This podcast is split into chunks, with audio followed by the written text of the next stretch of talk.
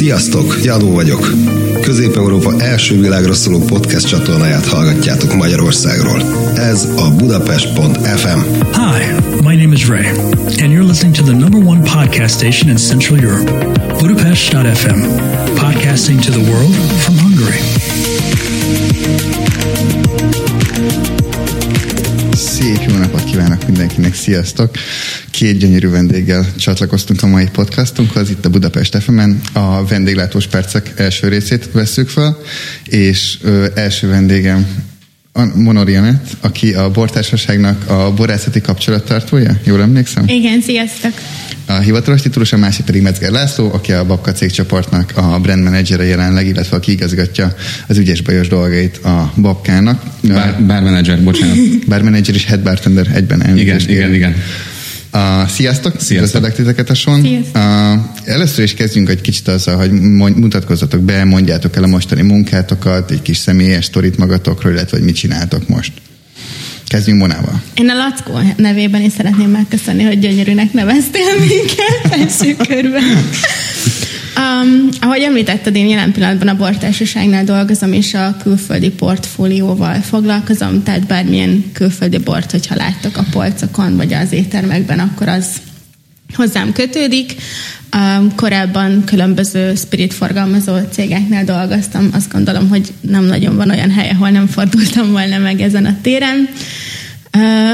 Maga igazából a munkám ezt tényleg ezzel kötődik, hogy különböző nemzetközi márkáknak a beszerzését, illetve a marketingét intézem a bortársaságnál. És nagy gasztrokedvelő vagy mellette. És nagy gasztrokedvelő vagyok, igen, igen. Nem, nem gondolom azt, hogy sokan örülnek neki, mert elég gyakran kritikus vagyok, de egyébként szerintem, szerintem építő kritikát szoktam megfogalmazni, úgyhogy igen, a koktélok világában szerintem eléggé otthon vagyok, és ezt nagyon szeretem, de, de minden más, ami a gasztronómiával kapcsolatos, az nagy szívem csücske. Szerencsére. és Lackó? Sziasztok! Én a Babka Budapest étteremnek vagyok a bármenedzsere, de ezen kívül dolgozom Rust hungary is, a hivatalos titulusomnál úgy Jeans Tractor. Itt a fő tevékenységi a Hendrix és a Botanist Gineknek a brand ambassador, vagyis márka nagyköveti teendőinek az ellátása, illetve bartendinget is tanítok a Bolsnál, ahol az amsterdami holland képzést ültettük át magyarra. Szóval én ezzel a három dologgal kapcsolódok igazán erőteljesen a vendéglátáshoz és a gasztronómiához. Nekem abszolút egy szerelem ez az egész dolog, és nagyon-nagyon szeretem csinálni. Végzettségem szerint egyébként bölcsész vagyok, magyar tanár, úgyhogy egy kicsit, egy, kicsit, egy, egy, egy kicsit off, off topic volt így az iskolai végzettségemhez képest ez a karrier, de de mondom, nagyon szeretem csinálni, és nem csak a geeky része érdekel, amikor italokat alkotunk meg, vagy éppen elveszünk évszámokban, és mindenféle személynevekben, hanem, hanem az emberekkel történő foglalkozás, meg, meg maga a személyes szerviz is nagyon-nagyon fontos számomra, és egy eléggé felértékelt dolog az én értékrendemben. Ez mondjuk szép. Egy, egy pillanatra csak hagyj állítsanak meg a Jean, Jeans Tractor? Jeans Tractor, igen, igen, ez egy hivatalos title. Ezt te találtad ki, vagy ez? ez, ez, egy, ez egy közös, közös munka eredménye, ez a, ez a hivatalos titulus. Szeretjük az ilyen funky dolgokat, úgyhogy ez volt a fő motiváció mögötte. Ez szép egyébként, de ez egy nagyon jó titulus, tehát ezt szerintem azért jól kitaláltátok és jól meg tudtok csinálni. Uh, közben csak egy kis technikai állítást én kértem a fejhallgatóra, elnézést. Uh, jó, figyeljetek, hát igazából ugye ami az alap lenne, hogy rendben mindketten csatlakoztak a gasztronómiához, azért elég sok helyen jártok, folyamatosan mindenkinek hivatásából adódóan, ezért mindenhol vagytok. Most ugye azt tudjuk, hogy sajnos egy elég nehéz időszakát éli a vendégletes, főleg Magyarországon és Budapesten. Erről szól alapvetően az adás, illetve erre szeretnénk. Mm, egy kis személyes sztorit szeretnék, illetve azzal kezdjünk, hogy nektek a saját személyes habitusotokat, akár napi rutin, akár teendők, akár új szokások, régi szokások elhagyása, nagy megváltozás, negatív, pozitív irányba, hogy érintettiteket az első karantén, és ez ahol most tartunk így a Covid szituációban. Mona, szintén akkor kezdjünk, bocsánat. Engem az az igazság, hogy az első körben egy ilyen teljes mértékű sokként érintett, és nagyon-nagyon nehezen viseltem. Pláne azért, mert én tényleg napi szinten éttermekben ebédelek és vacsorázok, tehát nem azért, mert nem tudok, de egyszerűen nem nagyon szoktam azzal foglalkozni, hogy én otthon bármilyen ételt is készítsek magamnak. Kivéve, hogyha random töltött káposztával. Pont, pont ezt akartam mondani, hogy ezt elég könnyen le fogjuk tudni mérni a mai napon. De ezt így hozzátenném a hallgatóknak, hogy így egyébként így a Mona azt mondta, hogy kések 10 percet, de hoztam töltött káposztát nektek, de ő nem szokott főzni Igen, ez most egy kivételes alkalom volt, de, de emiatt nagyon-nagyon nehéz volt, és tényleg a legtöbb üzleti megbeszélésem az szintén éttermekhez kötődő, hogy milyen rendezvényeket, vagy kóstoltatásokat, itallaphoz köthető eseményeket, vagy szerkesztéseket csináljunk. Úgyhogy az, hogy bezárt ugye minden, azt hiszem március közepével, minket is március 16-ával, talán nem emlékszem pontosan, de home office-ba küldtek, és, és egész egyszerűen nem tudtuk ugye, hogy mi lesz, és hogyan, és mennyi ideig és ez teljesen felborította ugye a napi menetrendemet. Ami érdekes az, hogy így a kezdeti sokhoz és nehézségekhez képest csak így a számokból láttam azt, ugye nálunk ugye a bortársaság miatt, hogy meg úgy egyáltalán a baráti körömben, hogy mindenki elkezdett inni. Tehát az, az volt az első sztori, hogy mindenki örült annak, hogy végre egy kicsit otthon van, pláne mondjuk a vendéglátósok, akik éjjel-nappal 24-7 dolgoznak, és végre volt egy kis szabad idejük úgy, hogy még csak sírni sem kellett érte. És én viszont május végén jöttem rá arra, hogy minden alapanyagom adott otthon egy Negronihoz. De én, én annyira nem, nem csatlakoztam ehhez, és... Akkor másfél és hónapig kitartottál? Én konkrétan nem ittam szerintem egyáltalán semmit két hónapig, de hogy egy eszembe se jutott, viszont nagyon keményen elkezdtem sportolni, hmm. és, és napi szinten futottam kb. ilyen 10 kilométereket, rubintrékáztam heti háromszor, vagy nem tudom, szóval, hogy, de, de ez a rész, ez nagyon-nagyon nehéz volt, hogy, hogy tudatosuljon bennem az, hogy most otthon vagyok, és nem tudok elmenni sehova. Nincs ez, hogy így fogod magad, és lemész egy étterembe, leugrok Igen. akkor a kis kocsmába, zuglóba, és akkor megiszok egy sört, bármi hasonló. Igen. És azért futottál, mert egyébként, hogy akkor kimenthetél a lakásból, és akkor hivatalosan is szabad levegő, stb. sportolhattál, vagy így a rubintrékával kezdtél, és a futás jött utána? Nem, nem, én nagyon régen, nagyon sokáig futottam, aztán valahogy ez lekopott az évek alatt, valószínűleg az, hogy elköltöztem a Margit sziget közvetlen közeléből, és, és most viszont felfedeztem azt, hogy mivel a Városliget mellett lakom, ezért szintén van egy olyan terület, ahol ezt megtehetem de, de valószínűleg azért is, mert hogy egész egyszerűen így a baráti köröm tényleg senki nem tudta, hogy hogyan viszonyuljon ehhez a szituációhoz, és hogy mennyire merjen találkozni emberekkel, már amikor volt rá lehetőség.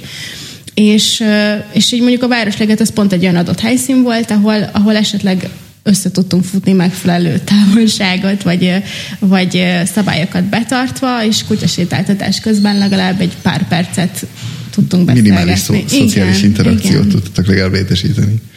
Az szép. És Lackó, neked volt az elején, hogy, hogy indult? Én például tudom, tehát én egy konkrét rövid alkoholizmussal indítottam a, a, az első karanténomat, és akkor onnan építettem föl magamat.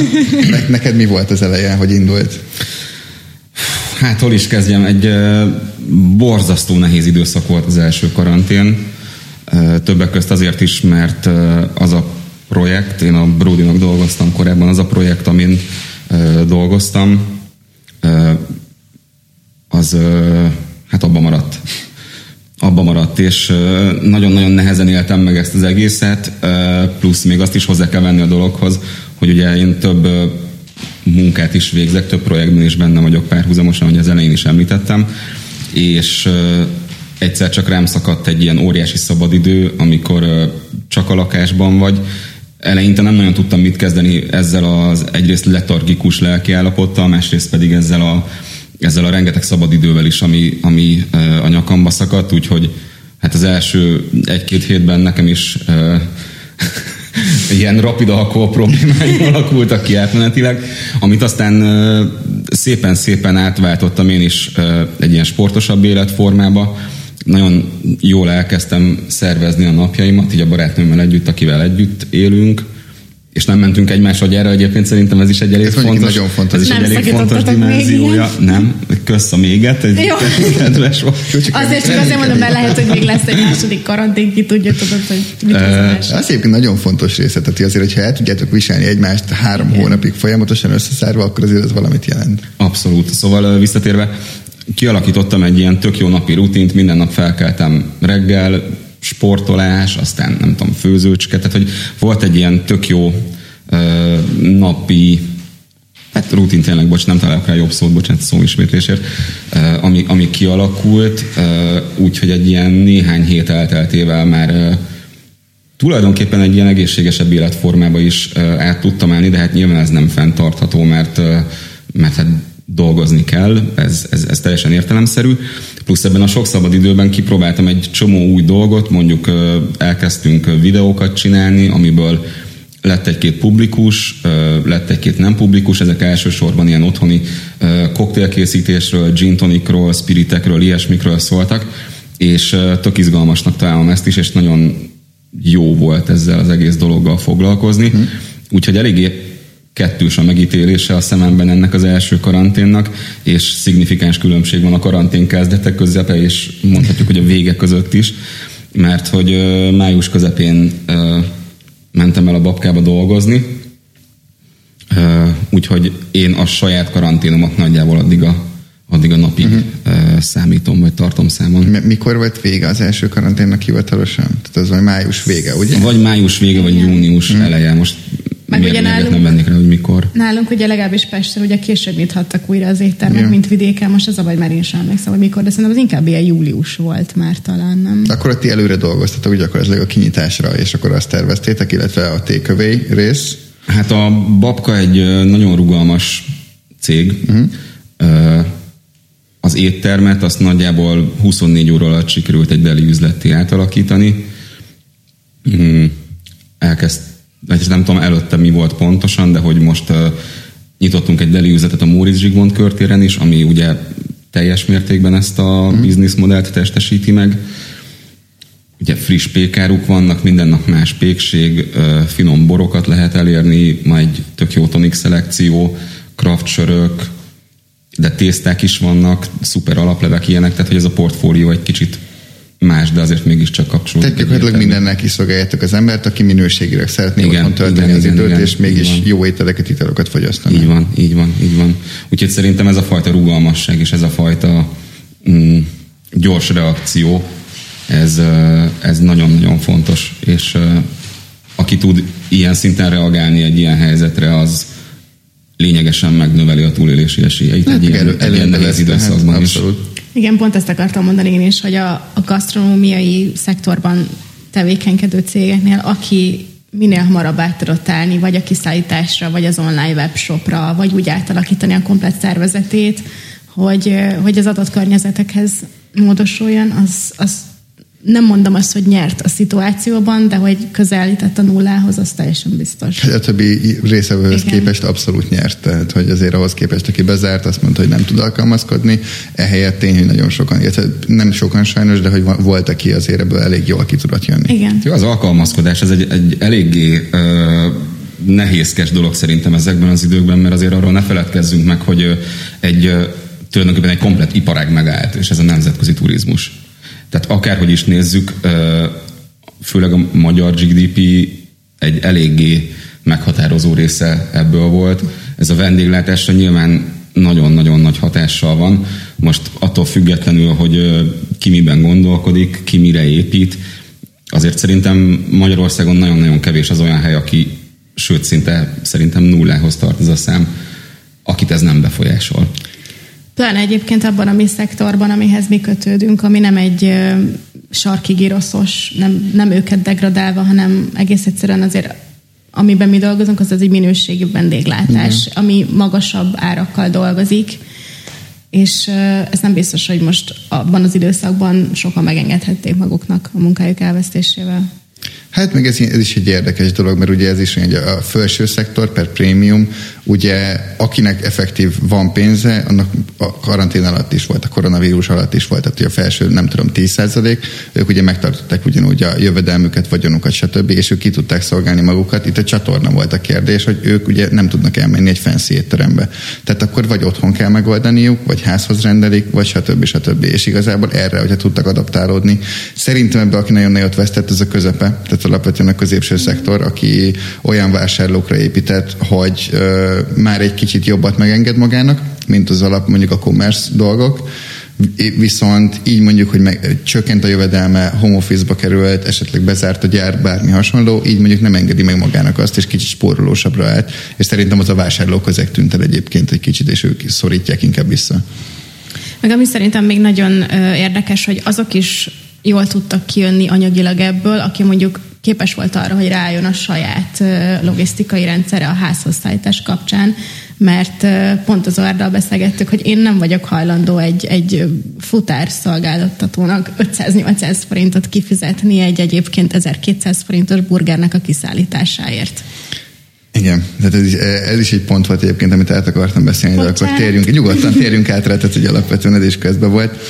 Ö, én azt írtam föl, hogy kiszállítás takeaway, tényleg megoldása, vagy igazából lehúzás. Tehát azért ezt tudjuk, illetve aki tudja vagy nem tudja, hogy elég kemény kondíciói vannak maga a vendéglátóipari egység vagy a retail felé, aki, tehát aki szolgáltat, elég kemény kondíciói vannak ezeknek a kiszállító cégeknek, és ugye még rá is pakolnak egy kiszállítási díjat nagy átlagba, hogyha esetleg valami akciót nem dolgoztak ki.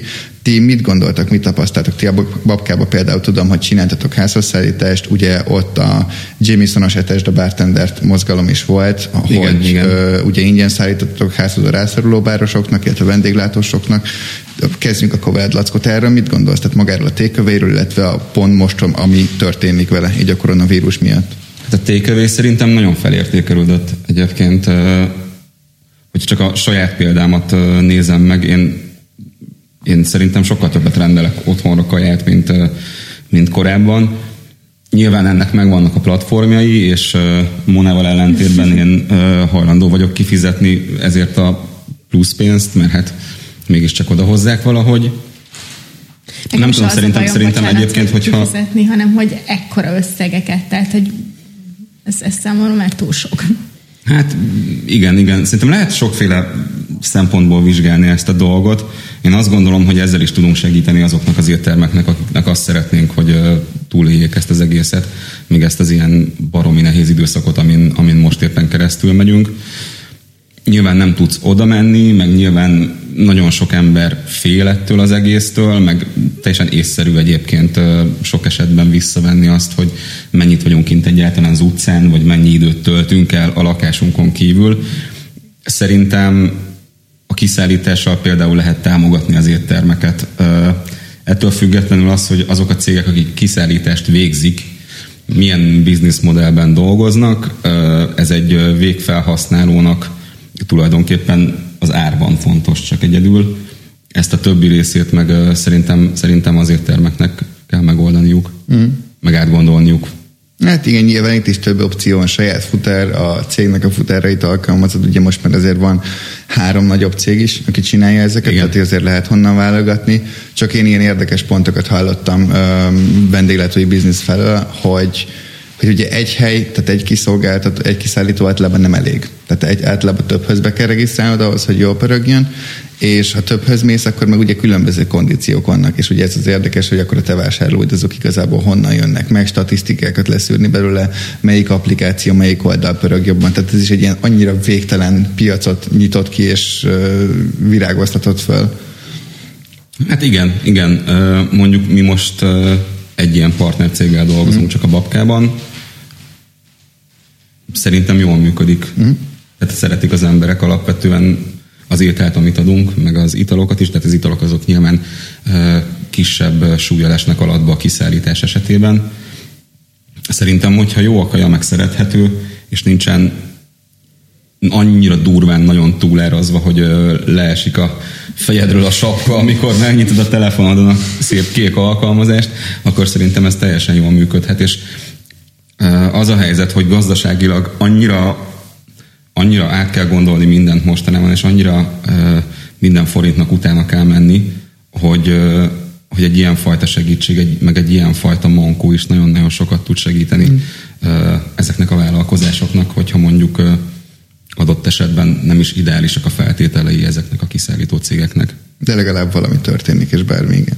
Ez is a, most érem másik oldala, amit pont az előző felső, illetve prémium szektor, szektorról mondtam, hogy ö, nekem például ez volt a tapasztalatom, hogy így nézegettem mondjuk a fine dining éttermeket, akik eltártak házhozszállításra, stb.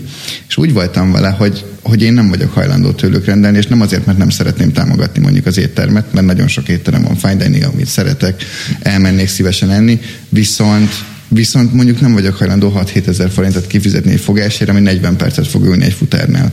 Mert hogy az szerintem mondjuk minőségben olyan szinten romlik, hogy nekem már nem éri meg, és én úgy gondolom, hogy alapvetően nekem ugye nyilván az étterem élmény is, egy, hogy hozzátartozik, kettő, meg hogy dobozból ugyanaz az étel megéve, nekem valahogy úgy nem, nem.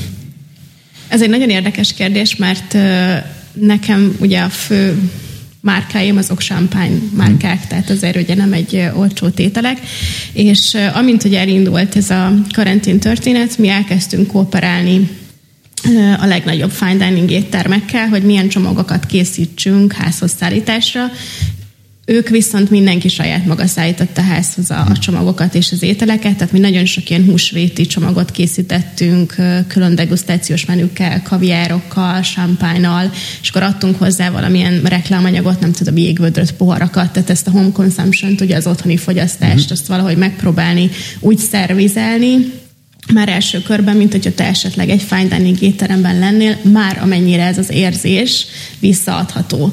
És, és pont ezt láttam, amit korábban mondtál, hogy, hogy van az a réteg és ez a kategória, ami egész egyszerűen nem csökkent a karantén alatt. Aki eddig megtehette magának, hogy ilyen felső kategóriás termékeket vásároljon, az eddig is megtette.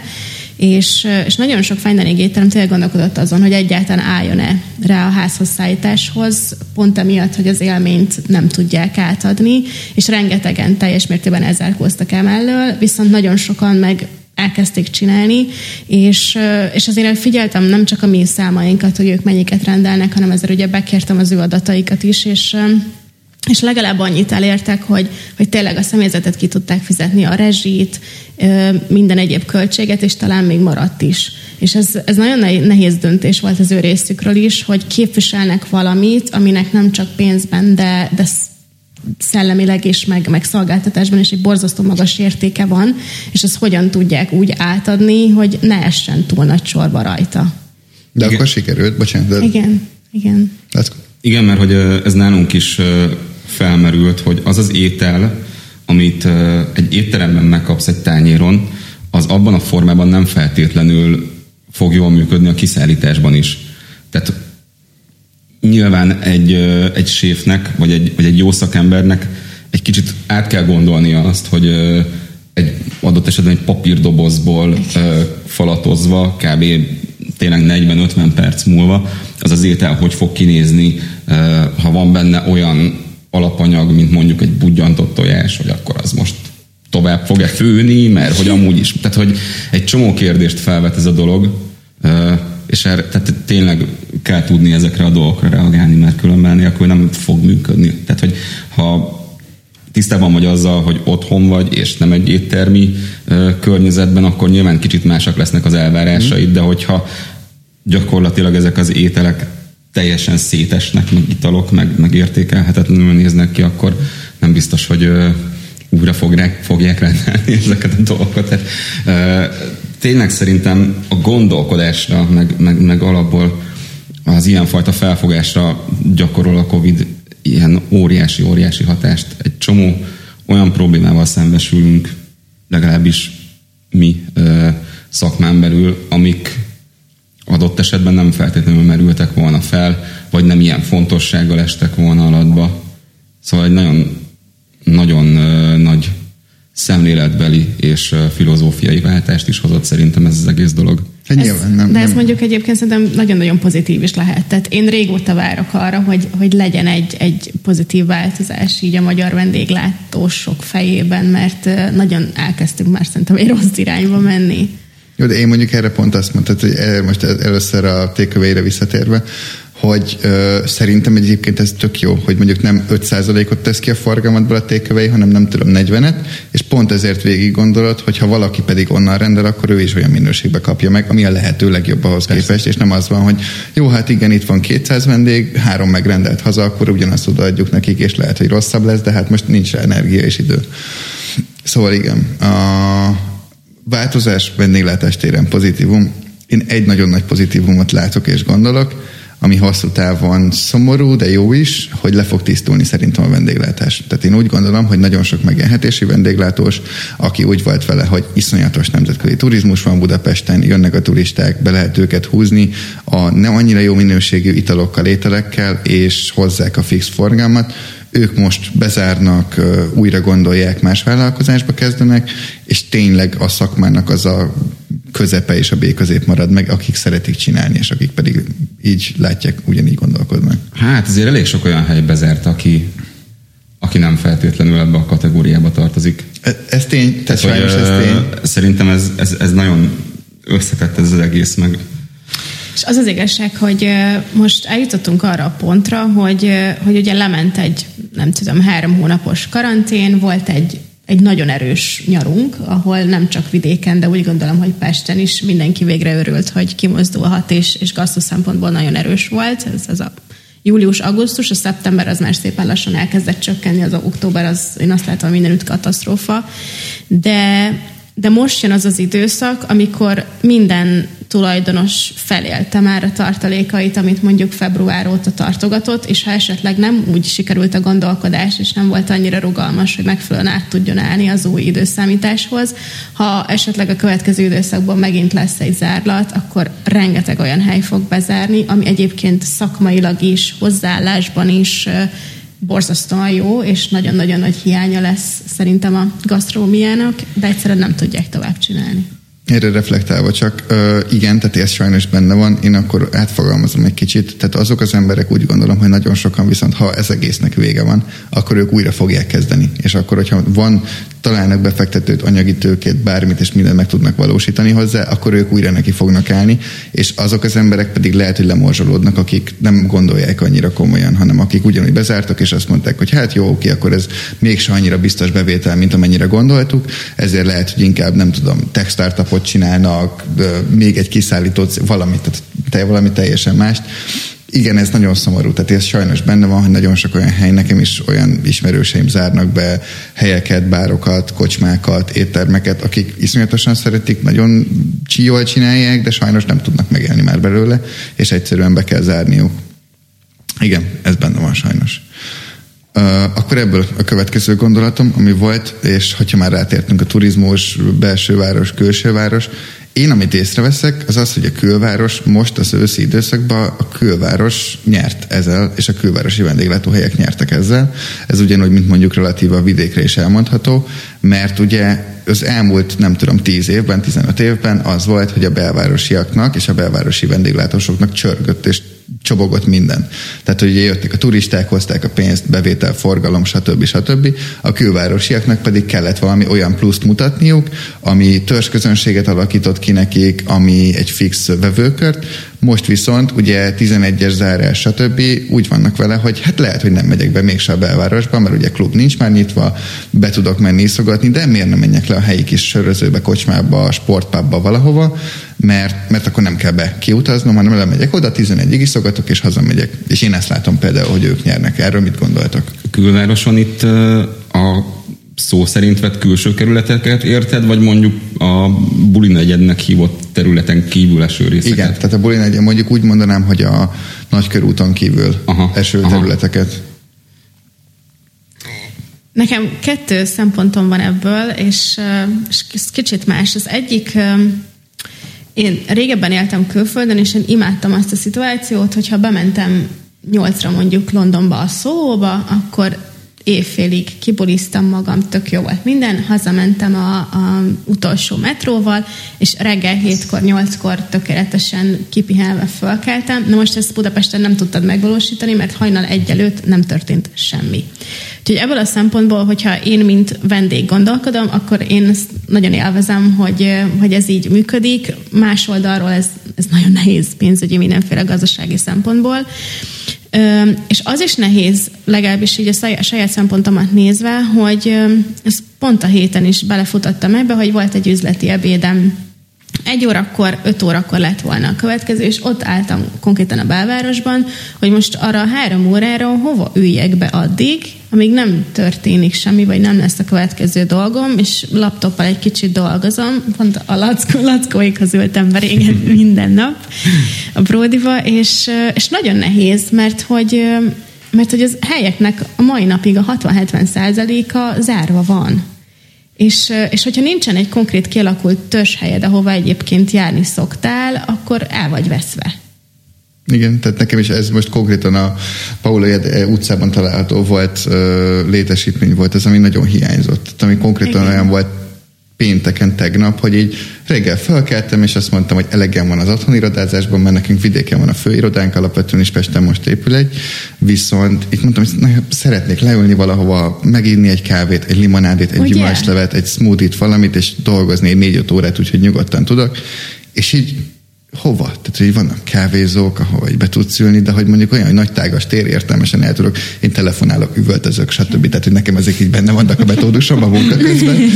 És, és most nyilván Ola, ezért... olaszokkal dolgozol esetleg? Hát az is van benne, spanyolok, mauritiusok, mindent, azért így vannak, vannak problémák és, és hogy így mondjuk én egy sima kis kávézóban nem mennék be, és nem kezdenék el üvöltözni, hogy jól van a szállítmány, stb. stb. De, de még hogyha be is mész akár egy sima kis kávézóba, én pont ezen gondolkodtam, hogy mondjuk ami minden sarkon van, az egy Starbucks. De ha már ilyen szituáció van, akkor egy magyar vállalkozásnak a helyére szeretnék Igen. beülni, és nem egy nemzetközi cégéhez.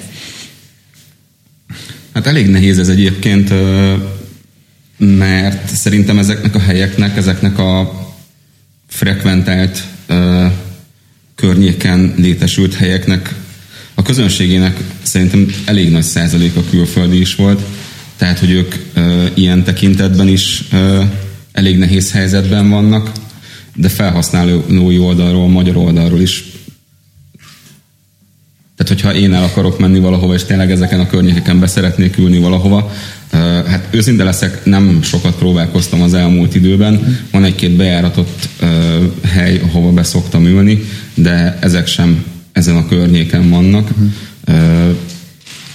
Nem tudom, hogy hova ülnék be őszintén Ugye? szólva, és ez tényleg, tényleg annyira nem jó. Én most voltam a, egy uh, specialty kávézóban az Andrásin, Vörös Marti utca sarkánál, uh-huh. és, és az is olyan volt, hogy régen egy nagyon jól működő kávézó volt, a vibe még mindig nagyon jó, kicsit egyébként a Brody stílusra hajaz, viszont így olyan dolgokkal szembesültem, ami ilyen számomra érthetetlen volt. Egy specialty kávézóba mentem, nem volt laktózmentes tejük. Tehát, hogy azt mondták, hogy van zaptej, meg van sima tej. Köszönöm szépen.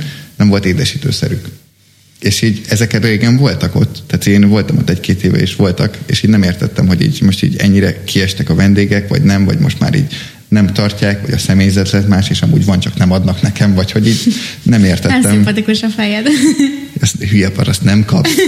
Édesítőszer, a jó pe, így ad, így ad, jó lesz. De ez egyébként ez az a környezetvédelmi kávézó? Ö... Már csak azért, mert abban én is rendszeresen járok. Nem. Az a... pont mellette van, jó, ez közelebb, közelebb van a Vörös Martihoz szerintem, Igen. amire te gondolsz. Uh, jó, egyébként a vibe nagyon jó volt, tehát nekem a maga a vibe az tetszik belül, meg az ilyen minimalista letisztult design. Nekem ezek voltak furcsák, tehát hogy az ilyen, ez, ez, szerintem egy kávézó már laktózmentes tej nélkül például nem létezhet meg édesítőszer nélkül, tehát hogy ezt így, de egy bár se, megközelítőleg már, tehát hogy most már azért ott, ott tart a világ. Ezek benne vannak sajnos. Ö, igen, tehát a belváros ez most így mondjuk úgy, hogy kihalt, tehát az a durva, hogy így, igen, viszont ö, én nagyon átálltam erre a 11-es zárásra, és nagyon élvezem. Ugye? Tehát, Annyira jó. Vásárló és ö, vendégi oldalról én nekem nagyon tetszik, hogy így korán elkezdjük, tehát azt mondjuk a srácokkal, oké, okay, ötkor találkozunk, leülünk, hatra mindenki odaér, nyilván a vendéglátósok, stb. stb és akkor tényleg 11-ig iszunk.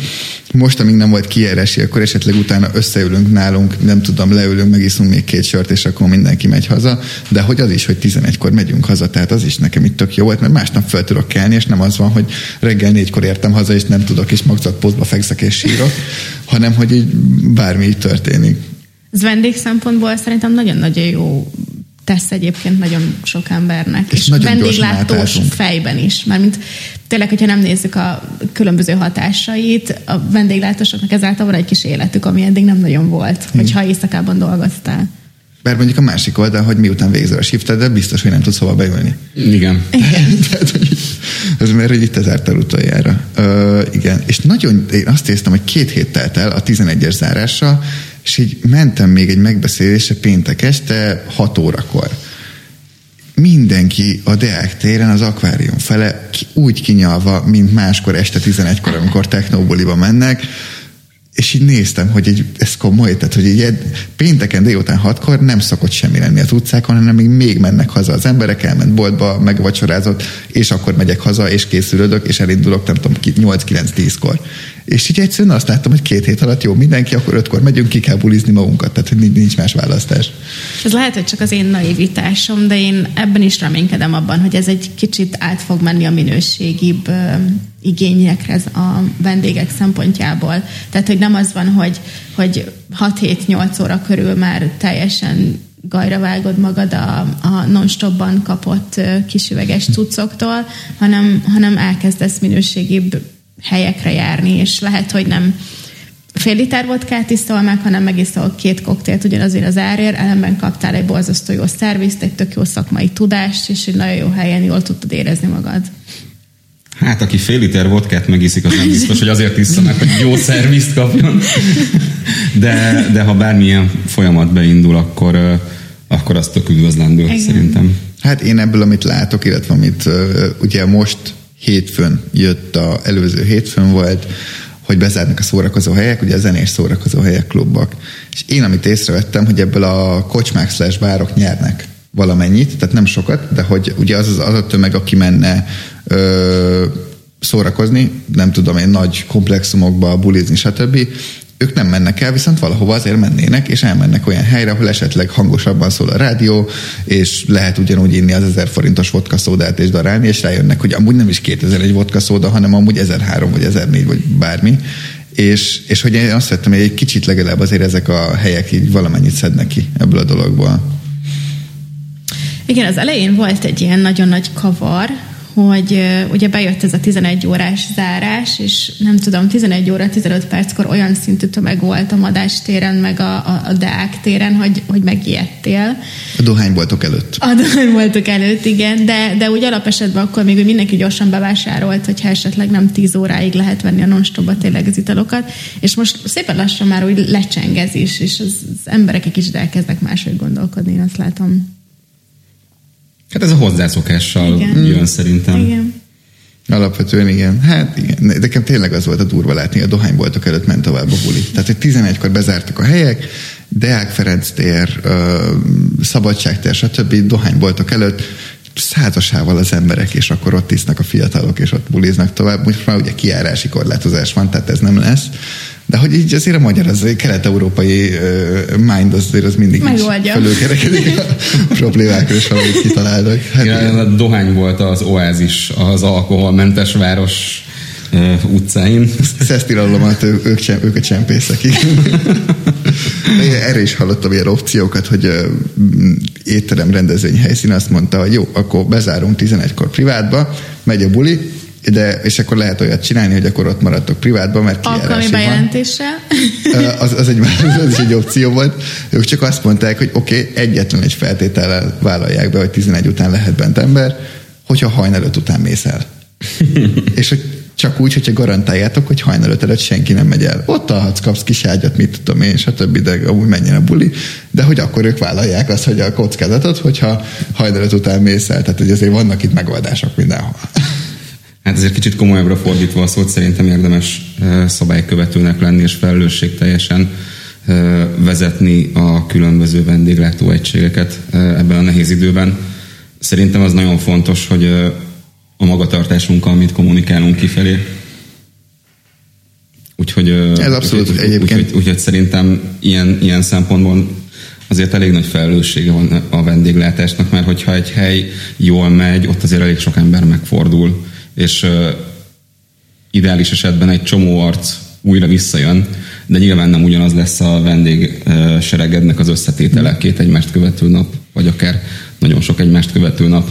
Nem, ezt egyébként támogatom, illetve hatalmas szerepe van a vendéglátósoknak a védekezésben. Igen. Tehát, hogy a tényleges fertőtlenítés, maszkhordás, stb. stb. Most ugye az, az új szabályok betartása, hogyha fölállsz az asztaltól, akkor maszkot kell hordanod, stb. stb. Ennek tényleg nagyon nagy szerepe van, mind ö, felelősség szempontból, illetve mind alapvetően abból, hogy ténylegesen védjük egymást, stb. Tehát ezt támogatom.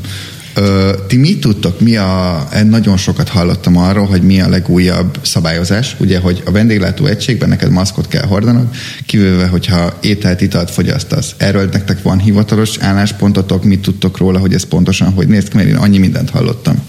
Ez szerintem ahány hely annyi szokás. Mm. Nincsenek pontosan leírva, hogy, hogy mettől meddig tartasz, hogy eszel is szól, és pont tegnap olvastam én is ilyet, hogy, hogy valaki beleállt ebbe egy ilyen vendéglátós csoportba, vagy van, aki úgy értelmezi, hogy abban a pillanatban, hogy leültél, leveheted a maszkodat, van, aki pedig úgy értelmezi, hogy leültél, de amíg nincs előtted étel vagy ital, addig legyen rajtad a maszk, és ha esetleg kikérsz egy üveg bort, és azt gondolod, hogy mivel folyamatosan van előtted ital, az egy kitérő, csak akkor veheted le, amikor éppen a szádhoz emeled a poharat. Tehát ez, ez nagyon sok helyen szerintem máshogy van értelmezve. Jó, hát az, hogy csak akkor lehet, veheted le a maszkot, amikor a szádhoz emeled a port, ez annyira nem életszerű, nem, hogy, hogy, hogy nem, nem gondolom, hogy a jogalkotó ezt szerette volna uh, kihozni ez, ebből az egész uh, rendelkezésből. Én úgy tudom, meg ez tűnik a leglogikusabbnak uh, mindazok után, hogy azok a helyek uh, kényszerültek bezárni ebben az időszakban, ahol nincs asztalszervíz, és nem ülnek le az emberek, hogy ha leültél az asztalhoz, akkor már nem vagy köteles hordani a maszkot, viszont hogyha felállsz és elmész a mosdóba, vagy ö, odamész a kabátodhoz a telefonodért, akkor kénytelen vagy felvenni a maszkot, illetve már az étterembe, vagy kocsmába, vagy nevezzük bármilyen vendéglátóhelynek, mielőtt belépsz a vendéglátóhelyre, már rajtad kell, hogy legyen a maszk. Ez a, szerintem ez az az értelmezés, ami uh-huh a való, a való élethez a legközelebb állna. Az, az, azért úgy elfogyasztani mondjuk egy uh, nagy fröccsöt, hogy minden kód után visszatolod a maszkot az orrodig, az uh, annyira nem kényelmes. maszk, mint ami ugye ment a mémekbe. Tehát Igen. Nekem volt egy kedvenc kocsmám, ők mondták, hogy ő értik, ez rendben van. Támogatják, védekezzünk, de ha már lehet ilyet, akkor a saját hasznukra is fordítanák, és megmondták, hogy nekik az a szabályozásuk, hogy ha van előtted ital, akkor ne, nem kell maszkot hordani, de hogyha üres asztalnál vagy, és nincs előtted ital, vagy étel, bocsánat, akkor pedig kell. És ők mindig azt mondták, hogy akkor a felszolgáló megkérdezi, hogyha látja, hogy üres a poharad, akkor megkérdezi, kérsz még egyet, vagy egy felest esetleg, vagy bármit, és akkor nyilván ők is kis forgalmat tudnak ezzel növelni, és mondják, hogy ha nem, akkor viszont sajnálom, létszeres vett fel a maszkorat, nagyon szívesen látunk ugyanúgy, de hogy az aktívan fogyasztó vendégeknek van alapvetően ez a kedvezmény, hogy nem kell maszkot hordani. Ez az upsellingnek az új generációs nagyon. változata. Hát alkalmazkodni kell mindenféleképpen. Nyilván most ki, ki úgy most kisebbet, nagyobbat tud ebből szakítani, de hát na, valaki megpróbál. Uh, nagyon érdekes. Hát igen. Gyorsan megnézem a témákat, mi az, amit igazából ehhez mondjuk hozzá tudnánk csatolni. A belváros, külváros beszéltünk. Igen, ja, ti személyesen mit csináltatok volna, hogyha így egy egyben megszakad a munkahelyetek? Nyilván ez megtörtént, nem történt meg, stb. stb. De ha mondjuk azt mondta volna a munkahelyetek, tegyük fel egy ilyen szenárió, hogy szia, rendben, akkor egy havi fizetés végkielégítésnek meg tudunk neked adni, viszont mondjuk egy helyen dolgoztatok, te voltál egy báros, te egy felszolgáló, és a hely azt mondta, hogy mostantól, sőt, köszönjük szépen, és ugye az első karanténban nincs is vendéglátás. Mit csináltatok volna? Tehát most így ezt egy ilyen előre segítségnek is azoknak esetleg, akiknek az elkövetkezendő időben ezt hallgatják, és megtörténik velük. Tehát, hogy nektek volt valami ötletetek, B-tervetek, stb. Let's go.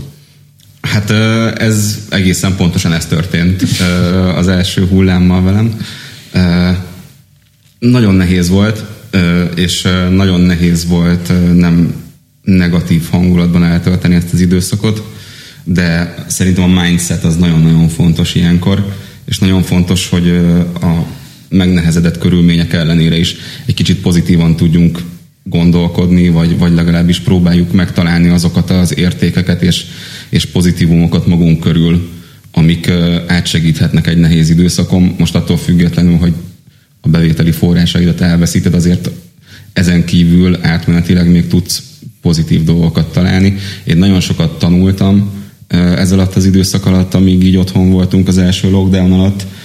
Nem csak a szorosan vett szakmai dolgokat értem ez alatt, hanem a videózást is, abban is egy csomó mindenre rájöttem, meg csomót fejlődtem, nagyon sokat olvastam, úgyhogy fejben egy kicsit többel szerintem ki is tud jönni az ember. A sport megint csak egy nagyon jó dolog, főleg azoknak, akik korábban nem sportoltak.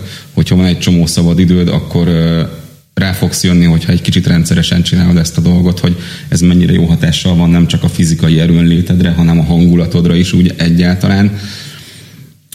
Meg hát nyilván keresgélni kell a kiutat a munkanélküliségből. Most ez egy kicsit ilyen uh, sziruposan hangzott, de, de nyilván meg lehet találni azokat a csatornákat, ahol aztán bevételi forrás lehet magadnak uh, szerezni.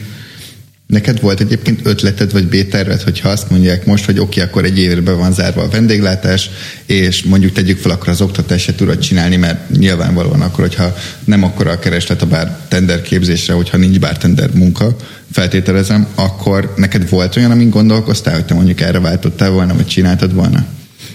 Én alapvetően egy érdeklődő embernek tartom magam, aki aki meg tud kedvelni új dolgokat, és bele tud helyezkedni új pozíciókba.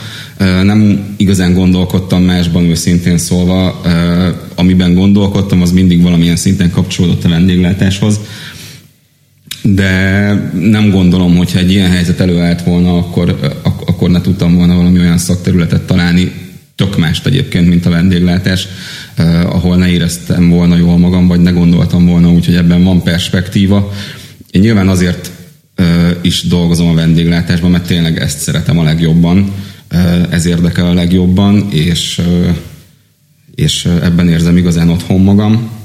De hát nyilván, hogyha az élet úgy hozná, hogy más irányba kéne fordulnom, őszintén még nem gondolkodtam ezen ilyen mélyrehatóan, de, de valószínűleg tudnék magamnak valami, valami más uh-huh. hivatásszerűen űzött munkát is találni. Engem például tökre érdekel a, kertészet, a gyümölcsvák gondozása, nem tudom, könyvkiadás, mindenféle kulturális tevékenység, egy csomó minden, ami ami szerintem tök izgalmas, és így magamat el tudom képzelni ebben. Nyilván teljesen más területek, mint a vendéglátás, de de akkor maradt a bölcsészetből még azért maradt belőle valamennyi, igen, igen. Nyilván ezt is elég nehéz levetkőzni. Szóval szerintem én nem esnék kétségbe, mm. hogyha, hogyha egy ilyen helyzet állna elő. Nyilván nem örülnék neki, de azért de azért kétségbe annyira talán nem lennék esve. De ez mondjuk jó, mert mondtál konkrétumokat is. Én nekem például tök érdekes az életben, nem mondanád meg. Én például régen ácskodtam, és én azt szerettem nagyon, mert én szeretek fával dolgozni. Tehát én szerintem egy olyan dolog, hogy én például... Na igen, az asztalos mesterség például, igen. az is egy, szerintem annyira gyönyörű szakma. Nagyon és így nekem, nekem az ás volt olyan, hogy így fogod, ott van három nap alatt, és áll egy tető. Tehát így egy házon van egy tető, és így egy új tető cserélte, és az is ilyen szép volt, egy ablakkeret, stb. Tehát az asztalossággal egybefonva. Nekem például ez volt ilyen, amire azt mondtam, hogy szerencsére azért már valamennyire értek hozzá, és mondjuk el tudnék helyezkedni benne szerintem, és megcsinálni. Mona, neked volt ilyen konkrétum? Ez azoknak nagyon nehéz szerintem, mint például mondjuk tényleg Lackó is, vagy bármilyen más szektorban dolgozó olyan embereknek, akik teljes mértékben elhivatottak az iránt, amit csinálnak. És te mondjuk pont egy olyan ember vagy, és én egy nagyon érdekes szituációba kerültem. Én rettegtem márciusban, mert januárban kezdtem a BT-nél, és egy, majd egy tíz évi kőkemi munkám volt abban, hogy én, én ezt a pozíciót és ezt a munkahelyet megkapjam. Tényleg kb. 8 évvel ezelőtt én egyszer leültem magammal, és nagy gondolkodás közben azt mondtam, hogy én ezt akarom csinálni. És, igen, és akkor ugye, a posztra, a barátnős posztra, igen, és akkor ugye jött, jött a március, április 6-a próbaidő lejárta, és akkor így ott ültem magam a március közepén, hogy akkor most lesz a nagy leépítés, kit küldenének el először, hanem a próbaidőst, és aztán hashtag nem így alakult, de, de nagyon sok olyan ismerősöm volt, aki mondjuk az egyik legismertebb magyar zenekarnak uh, uh, ugye a technikai részét és csinálja srác, és március végén már az Osamba volt árufeltöltő, és nagyon-nagyon sokat gondolkodtam én is azon, hogy ha esetleg úgy alakul, akkor ez tényleg az az időszak, amikor vagy elválasz mindent, bármit, vagy, vagy felkopik az állad. Egy éhenhalsz, igen. Uh, azt nem úgy nagyon durva volt, én néztem statisztikákat uh, KSH adatok alapján is, hogy milyen túljelentkezések voltak az első karantén alatt az árufeltöltői pozíciók. Tehát, hogy egy ilyen, az egyik láncban egy ilyen 24-szeres túljelentkezés volt országos szinten. Azért azt... Hát meg visszacsatolva a kicsit korábbi témánkra, azért uh, a kiszállításban tevékenykedő cégeknél is szerintem rengeteg CV futhatott be igen. az alatt a pár hét alatt, meg nekem is nagyon sok ismerősöm kezdett el futárkodni, akár autóval, robóval, vagy biciklivel, szóval igen, tehát hogy én most Nyilván, amikor egy jelentőségemet a, bocsáss meg, a sárga bérelhető biciklis voltos netpincéres futárok, ezzel találkoztattak az utcákon? Nem. Nézzétek meg a futárok alatt, hogyha föliratozott rentebájkos, és látod, hogy így életében nem biciklizett, Édesen. nem csinálta, és látod rajta, hogy a hadsávos Rákóczi megy keresztbe a piros lámpánál, ahol se zebra, semmi nincsen, és így, de hogy elment és csinálja egy bérelt biciklivel, zseniális.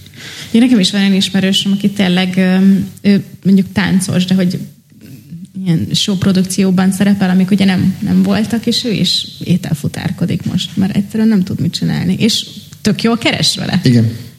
Tehát ez, ez a durva másik, hogy nagyon jó kereseti lehetőség a kiszállítás. Tehát, hogy azért, hogyha azt megnéztétek, hogy hogy lehet vele keresni, ott azért, ha csinálod, akkor lehet elég durván keresni vele.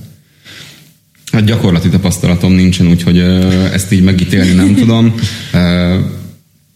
Az ismerőseim azt mondják, hogy nekik oké, okay, akik ezt csinálják, de a legtöbbük egyébként alapvetően is biciklivel járt mindenhova, mhm. úgyhogy nekik még kapura is jött ez a dolog.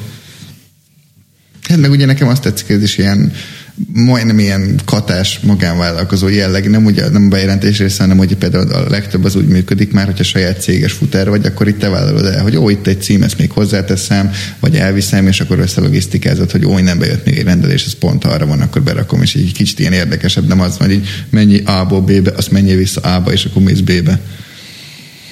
Tehát ez is egy ilyen érdekes dolog.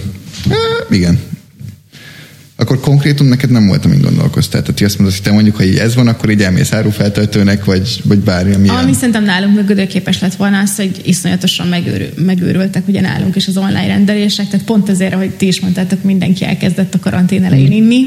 Na most nekünk tehát brutál szinten pörgött az online rendelésünk, és, és nagyon-nagyon sok kollégát átcsoportosítottak teljesen más részegre a raktárba, a, az online kiszállításhoz, vagy a boltokba, tehát mondjuk ez, ez működött volna nálunk is szerintem. Mm. Még egy téma ezzel kapcsolatban, uh, online retail, illetve kiszállítás, házhoz bevásárlás, uh, bevásárlás, házhoz szállítás. Éltetek ilyen az első karantén alatt? Házhoz rendeltetek bevásárlást házhoz? Bevásárlás nem, de, de ételt igen. Mm. Bevásárlás nem? Azt egyáltalán? Azt nem, de egyébként ez az az érdekesebben, hogy uh, ugye csak indokolt esetben lehetett kimenni mm.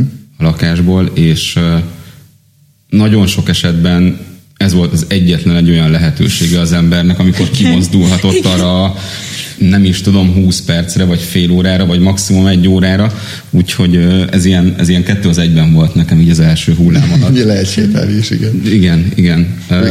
Nekem egy kis személyes sztori az első karantén alatt, tehát hogy nekem úgy nézett ki, hogy március 7-én én barátaimmal átjöttek egy sörre, és hát ebből az lett, hogy elmentünk a Fogasra, Füge udvar és Fogas, és ö, hát nekem sikerült eltörni a bokámat oh. az este bulikázás közben, és, és ugye akkor volt, hogy utána Pén, azt hiszem utána pénteken 8 a 9 közül volt a rendkívüli állapot kihirdetése, és egy héttel később a karantén. És én akkor elmentem kórházba, elmondták, hogy el van törve a lábam, minden tök jó begipszelték, és egy héttel később mentem járó gipsz cserére, és akkor már karantén volt. És két és fél hónapig volt rajtam, tehát hogy én a karantént azt full végig toltam úgy, hogy amúgy sem mentem volna sehova. És az volt a durva, hogy egyszer, amikor ö, két hónap után elmentem kórházba, elvittek autóval, akkor én néztem, hogy mi van a városban, mert hogy én tényleg nem láttam a szobámon kívül semmit. Tehát nekem az volt a legtöbb, hogy egy sarki boltba elmentem egy hónap után, és én így nem fogtam fel semmit abból, hogy kint amúgy járványhelyzet van, mi történik, hanem így, hát én így el voltam a szobámba, köszönöm szépen. És akkor még szerencsére pont átköltöztem felújítás miatt barátaimhoz, és én például akkor ráálltam a bevásárlás házhoz szállításra, illetve én a nagyszüleimnek javasoltam mert nekik mondtam, hogy, hogy oké, okay, tehát maradjatok otthon, vigyázzatok magatokra, stb. És hogy nekem is mondta nagymamám, hogy jaj, hát elmegyek a spárba, én hát most kit érdekel az, minek? És így mondtam, hogy miért? Tehát, hogy megközelítőleg ingyen kihozzák neked bevásárlást jó alapanyagokból, értelmes cégek, akkor így miért nem? De érdekes, hogy nektek ez nem volt. Nyilván most akkor ott benne volt, hogy jó elmenni, és sétáltok legalább. Hát egyrészt, másrészt én csekkoltam, próbáltam egyszer időpontot foglalni egyébként még a karantén nagyjából első periódusában, uh-huh. és Esélyed hát sem nagyon, volt. nagyon sokan be voltak táblázva elég, elég brutál módon, szóval nem is tudom, hogy legalább egy vagy másfél hetet kellett volna várni, vagy ilyesmi, de hát annyira sok kaja azért nem volt otthon, meg a fogyasztónk sem olyan óriási nagy, hogy több minden férjen bele, mint mondjuk két zacskó zöld borsó. úgyhogy, úgyhogy sajnos egy, egy gyorsabb, gyorsabb, meg jég, jég, jég, jég, Szóval egy gyorsabb megoldás kellett, egy praktikusabb, és akkor az, hogy ezáltal ki is lehetett menni egy kicsit az utcára, ez így, ez így praktikus volt. Amúgy abból egy új cég jelent meg akkor, amit megnéztem, hogy voltak időkapui, meg minden, és nagyon jól csináltak szerintem, amit csináltak. Én csak, most csak így a, az orvosi sztorithoz, én március elején kezdtem el egy fogorvosi kezelést, aminek még nincsen vége így novemberben, és, és pont ugyanez volt a sztori, hogy én végig szenvedtem ebből a szempontból a karantént, hogy egész egyszerűen napi szintű fájdalmakkal nem tudok mit kezdeni, mert nem tudok orvoshoz menni, és, és mindenféle trükköket bevetett már az orvosom, hogy, hogy fölengedjenek a recepcióról a rendelőbe, hogy mit mondjak, hogy milyen szintű fájdalmam van, hogy tudjon kezelni a karantén alatt is. Igen, tehát ez meg a másik érdekes sztori volt, hogy ugye annyira zavarodott volt még mindenki, ugye az egészségügy, stb., hogy ugye számokban azért nem voltunk olyan nagyon brutálisan illetve elég jól álltunk, viszont ugye még annyira meg volt illetődve mindenki a szituációtól, hogy nem kezeltek kis problémákkal. Tehát én is például ugye el akartam menni a házi orvoshoz, és mondta, hogy nem. Tehát hogy a lábammal mondtam, meg szeretném nézetni, egy jó, és többi miatt elmegyek kórházba, mert hogy én is tartottam, hogy azért nem mennék be a kórházba fölöslegesen a ö, sürgőségire most az egy láb miatt, hogyha fertőzés közepette vagyunk, mert hogy azért mégis kerülném a lehetséges kockázatokat, és így mondták, hogy nem. Mondtam a fogorvosnak utána, hogy is szeretnék elmenni hozzá, és így mondta, hogy nem, mert hogy nem vállalja egyszerűen. És ez is ilyen érdekes, hogy mennyire háttérbe szorultak ezek, és hogy mennyire nem tudtad kezeltetni magad. Furcsa volt. E, e, igen. Hát kíváncsi leszek most, mi lesz még egyébként tovább. Ez egy nagyon érdekes kérdés szerintem egyébként, hogy hogy mi a vendéglátás jövője. Uh-huh. Igen, meg, hát azt meg, még meg, hogy, meg, hogy, meg hogy mi lesz ezzel az egésszel. Meg azt én már többször kiemeltem, hogy nagyon szeretem ezt csinálni, de egy napot végig nyomni maszkban, hiába a vendégeink és a saját érdekem is mégis kényelmetlen. De nem szóval tudod átadni nagyon... magad, nem, nem, nem, nem tudod azt, azt nyújtani, amit korábban nem. Dehogy nem szerintem Hát jó, nyilván tök más az egész helyzet, de tudod attól függetlenül ugyanazt nyújtani. Most az, hogy rajtad van egy maszk, szerintem az annyira sok mindent nem befolyásol, csak egész egyszerűen nagyon hosszú távon kényelmetlen. Nem meg egy csomó minden, tehát hogy igen, meg egy csomó mindent olyan szinten befolyásol ez az egész, hogy ö, én azt gondolom, hogy most egy nagyon jó eséllyel át fog alakulni az egész vendéglátás tehát az a vendéglátás, meg az a gasztronómia, amit eddig ismertünk, az elég, elég komolyan más irányba fog terülődni. És ennek része az is, amit az elején mondtál, hogy, vagy a közepe felé, vagy nem is tudom már pontosan hol tartunk, hogy, hogy, hogy sok hely szerencsétlenül jár, és nem tud tovább operálni. A kiszállítás is más súlya fog alatba esni turisták jelen nem léte is egy csomó mindent befolyásol, úgyhogy szerintem ez az egész szektor egy, egy átalakulás előtt van, mert mert egész egyszerűen szükségszerű az, hogy, hogy ennek ilyen, ilyen nagyon komoly hatásai legyenek a vendéglátásra, meg úgy általában a gasztróra. Mm. Az is nagyon érdekes lesz, hogy maga a, a nemzeti gondolkodás a gasztronómiával fog-e valamennyit átalakulni, és most arra gondolok, hogy mondjuk ha megnézzük a spanyolokat vagy az olaszokat, hogy nagyon sok olyan nemzetet, akik egyértelműen ebédre kimennek egy étterembe, lényegtelen, hogy megisznak-e mellé vagy proszekót, vagy nem, hogy lehet-e, spanyolok ugyanígy, vacsorázni szintén étteremben mennek, azért valljuk a magyar nem feltétlen az a nemzet, aki rendszeresen étterembe jár. És ezért nagyon sok étterem ugye fent tudta magát tartani a turizmusból, ami most nincs, ezért még többen becsődölnek, de hogy vajon nálunk lesz egy ilyen változás, hogy többet járunk étterembe, vagy nem? És szerintetek, tehát ez így jó, de hogy alapvetően mondjuk engem a személyes véleményetek tök érdekel, illetve sok embert. Ö, szerintetek akkor ez hova fog változni? Ez a szokás fog változni? Lesz jövője? Hogy fog kinézni a jövője? Illetve mi az átalakulás? Én egy ö, érdekes rövid gondolat, amit láttam, hogy teljesen véletlen nekem a haverom szegény otthon ült másnaposan, és akart rendelni egy... Teljesen véletlen. Teljesen. Sose szokott olyat. Amúgy nem szokott ilyen történni, akkor pont megesett, és rendelt egy pizzát magának és átvette a futártól, bement, kicsit fura volt, hogy zacskóba jött, és nem értette, hogy miért, vagy mi ez, de hát bement, jó, ezért lerakta, nem rendelt még tőlük, kibontotta, és volt benne egy ilyen manual, hogy útmutató, hogy hogy süsd meg magadnak a pizzát. És kiküldték a tésztát, a sajtot, a mindent, de hogy ő nem ezt rendelte, csak véletlen, amúgy kiderült, hogy van ilyen nála, és amúgy ők összekeverték. De hogy ez is egy ilyen nagyon érdekes új ablak volt, amit elkezdtek hamburgeresek, stb. csinálni, egy ez a do it, DIY, do it yourself otthon, hogy rakd össze magadnak a burgert, pizzát, stb. Tehát ez, ez szerintem egy tök jó dolog egyébként. Hmm. A babkának is van ilyen étele a kiszállításban.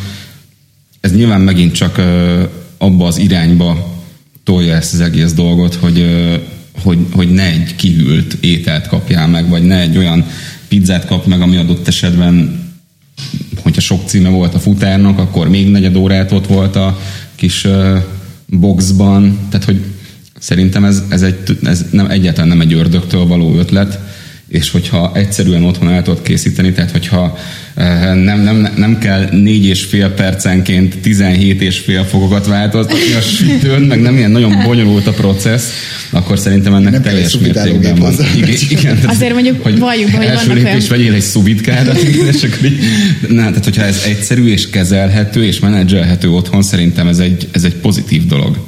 De van olyan fine dining étterem, aki ráállt erre, hogy hmm. nem tudom, egy 6-7 fogásos degumenüt meg tudsz rendelni, és megvan a leírás hozzá, hogy hány percig melyik oldalát hogy süss. Tehát ehhez azért már úgy tényleg kell egy kis ambíció, hogy ezt bevállald. É, jó, de ez is olyan, hogy tehát itt is megvan minden rétegnek. Tehát a fine dining igen, is csinálja, igen. tényleg most a pizzás is csinálja, hogy kiküldi, meg a babka is csinálja, például a középelérhető rétegnek, hogy, hogy otthon csináld meg magadnak. Én burgeresnél láttam ilyet, hogy előre meg kellett rendelni másnapra, és akkor ilyen volt randi csomag, stb. stb. És akkor nem kell az, hogy mert nyilván itt az otthoni főzésen nagyon sokaknak az a baja, hogy oké, okay, hogy maga az étel nem tudom 2000 forintba kerül, de hogy meg kell hozzá vennem 5000 ér alapanyagot, amit mondjuk Igen. lehet, hogy nem használok el, nem tudom, parmezán sajtot, stb. stb. így alapvetően egyszerű földi alandóként. És ez egyébként szerintem egy jó, jó, jó reakciós, tehát jó válasz Itt történt valami?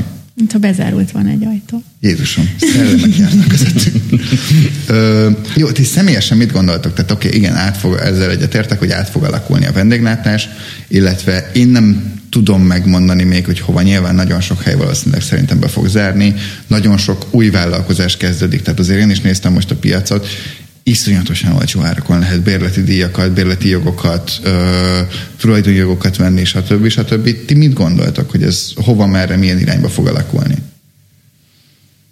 Akinek most van büdzsé, az igen, ők most belekezdenek szépen a felvásárlásokba, akármennyire esetleg egy nem jó helyet vesznek meg, de simán meg tudnak venni most ugye jó áron is helyeket.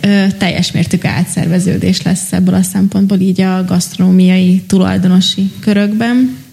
Nem tudom, hogy ez mennyire lesz jó, mennyire nem. Abban valószínűleg jó lesz, hogyha esetleg olyan körökhöz kerülnek ezek a helyek, hogy biztosan tudjuk, hogy minőségi vendéglátásba fogunk menni, és nem pedig turista lehúzásba hanem tényleg ráállnak arra, hogy esetleg a magyar olyan közönség, akinek erre van igénye és pénztárcája, akkor az járhasson olyan helyekre, ami, ami névik hozzá. Nem tudom, én bennem egy nagyon nagy aggódás van ebből a szempontból, mert, mert tényleg azt látom, hogy, hogy nagyon-nagyon sok olyan helynek eddig tartott a tartalék, amíg, amíg ezt az időszakot kihúzta, és hogyha esetleg lesz még egy zárlat, ami nagyon úgy tűnik, hogy rövid időn belül meg fog történni, nem fogják tudni sokan túlélni. Hát meg ugye ez is egy nagy vita az ilyen helyeknél, hogy most ha van minimális tartalékot cégesen, akkor félre rak, de akkor azt mondta, hogy mondjuk oké, okay, akkor fizetem egy-két hónapig az alkalmazottjaimat, mert annyira jó alkalmazottak, hogy félek, Igen. hogy nem fogok újra találni jókat, és vállalom, hogy akkor arra számítok, hogy két hónap múlva kinyithatok, vagy tényleg azt mondod, hogy nem tudom, hogy mikor nyithatok ki, srácok, és nagyon sajnálom, de ez most itt goodbye. És tudjuk, hogy nagyon sok része a magyar jó vendéglátós munkaerőnek már régen külföldön van. Ez is egy érdekes kérdés lesz, hogy mivel most mondjuk ha csak Londont nézzük, ahol rengetegen vannak kint, és ugye ott már elindult az egy hónapos lezárás, hogy hosszú távon vajon haza fognak-e jönni, vagy nem. Ugye mindig az volt a, a visszajelzés, hogy a magyarországi fizetés az, az nem hasonlítható össze egy külföldivel, de de sok esetben meg már olyan magyar vendéglátós fizetések voltak, ami meg már túlságosan el volt szállva. Pont ezt akartam mondani, hogy azért ezzel tudnék vitatkozni. Mm. Tehát, hogy a magyar vendéglátásban a fizetések az elmúlt időben szerintem szignifikánsan növekedtek. Nagyon. És uh, szerintem tisztességes megélhetést tud biztosítani magának az, aki komolyan gondolja, és az alkalmazója is úgy látja, hogy ő egy jó munkaerő. Igen. Hát, hát ez ugye ez alkalmazotti rész is, hogy tényleg tudsz találni olyan helyet magadnak, ahol az általában, ahol azért szakmailag is tudsz. Nyilván ez vagy neked kell szakmai tudás, vagy neked kell alázat, hogy betanold, és akkor felmenj a szamár létre az adott cégnél. Igen. Hát vagy inkább mind a kettő. Igen. Igen. Tehát, hogy jó esetben nyilván mind a kettő, de hogy alapvetően mondjuk akkor, hogyha ezt valahol végigjártad, mondjuk egy város vagy, aki tényleg öt évig végig dolgozott valahol, akkor utána már azért értelmesebb fizetési igényel, vagy elképzeléssel tudsz menni egy következő helyre. És általában erre volt azért felvevő piac idáig. Szerintem simán. Simán. Csak sok esetben meg volt az ego ahhoz, hogy ne akarjon végigvenni a szamárlejtrán, mert akkor inkább dolgozott több pénzért kevésbé nagy minőségben. Hát jó, nézd, de szerintem ez, ez korábban is jelen volt. Persze. Viszont ennek megvannak a következményei szerintem. És nagyon sok esetben ezek a következmények nem is hosszú távúak. Igen. Amúgy szerintem